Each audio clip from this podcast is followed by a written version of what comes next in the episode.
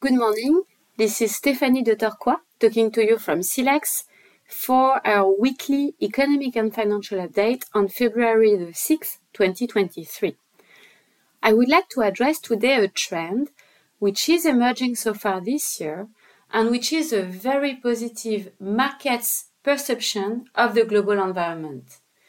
Indeed, we are in a very peculiar transition period between very high inflation which we experienced in 2022, and economic slowdown, which we will most likely experience towards the end of 2023.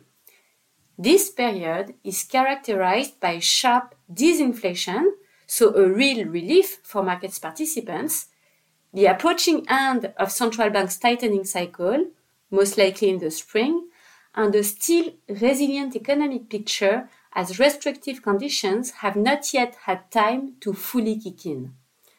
This is also a time when polarization is building between those whose base case is a soft landing for the economy and those who think a recession would be hard to avoid. While waiting for the verdict, markets are clearly enjoying these favorable conditions with a general assets rally in both risky and non-risky segments and a decline in the US dollar. It is quite possible that this environment continues until the summer. Jerome Powell was particularly optimistic last week, validating markets' expectations of an imminent end to the monetary tightening cycle and even leaving the door open for fairly rapid rate cuts if inflation allows it. At the same time, falling inflation and a still extremely robust labor market are supporting consumption. That said, the second half of the year could prove more complicated. History shows that a soft landing is extremely rare and therefore unlikely, especially after such an aggressive monetary tightening. And on that front, leading indicators mostly point to recessionary conditions in the US between Q3 and Q4. Thus, we maintain our strong preference for quality fixed income, which have the advantage of performing very well in this period of disinflation with economic resilience, as well as in a period of recession. Within equities, we continue to believe that current earnings levels do not reflect downside risks and that valuation multiples are too high in the US, hence our caution with a preference for quality and for secular themes offering attractive valuation levels such as clean energy. That's it for me.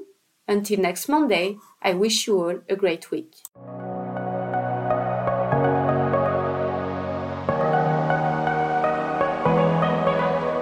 This audio document is intended for information purposes only, and its content has no contractual value. It is not intended for people who are citizens of a country or jurisdiction in which its distribution, publication, provision, or use would be contrary to laws or regulations in force. This invitation does not constitute and should not be interpreted as an offer of investment service, investment advice, or a recommendation to buy, sell, or keep a financial instrument. The figures, comments, and analysis appearing in this document reflect Silex's sentiment on the markets, their evolution, taking into account the economic context and the information possessed at the date of this recording, and cannot, however, constitute any commitment or guarantee from Silex. They may no longer be relevant on the day it becomes known. Any investment in a financial instrument involves risks, in particular of loss of capital, and any investor must make any investment decision in the light of their personal and financial situation, independently of Silex and with the assistance of any opinion or advice specialized. Unless otherwise indicated, the sources of information are those of Silex. Silex reserves the right to modify the contents and terms of these documents at any time. The data privacy policy is available on Silex's website. All rights reserved.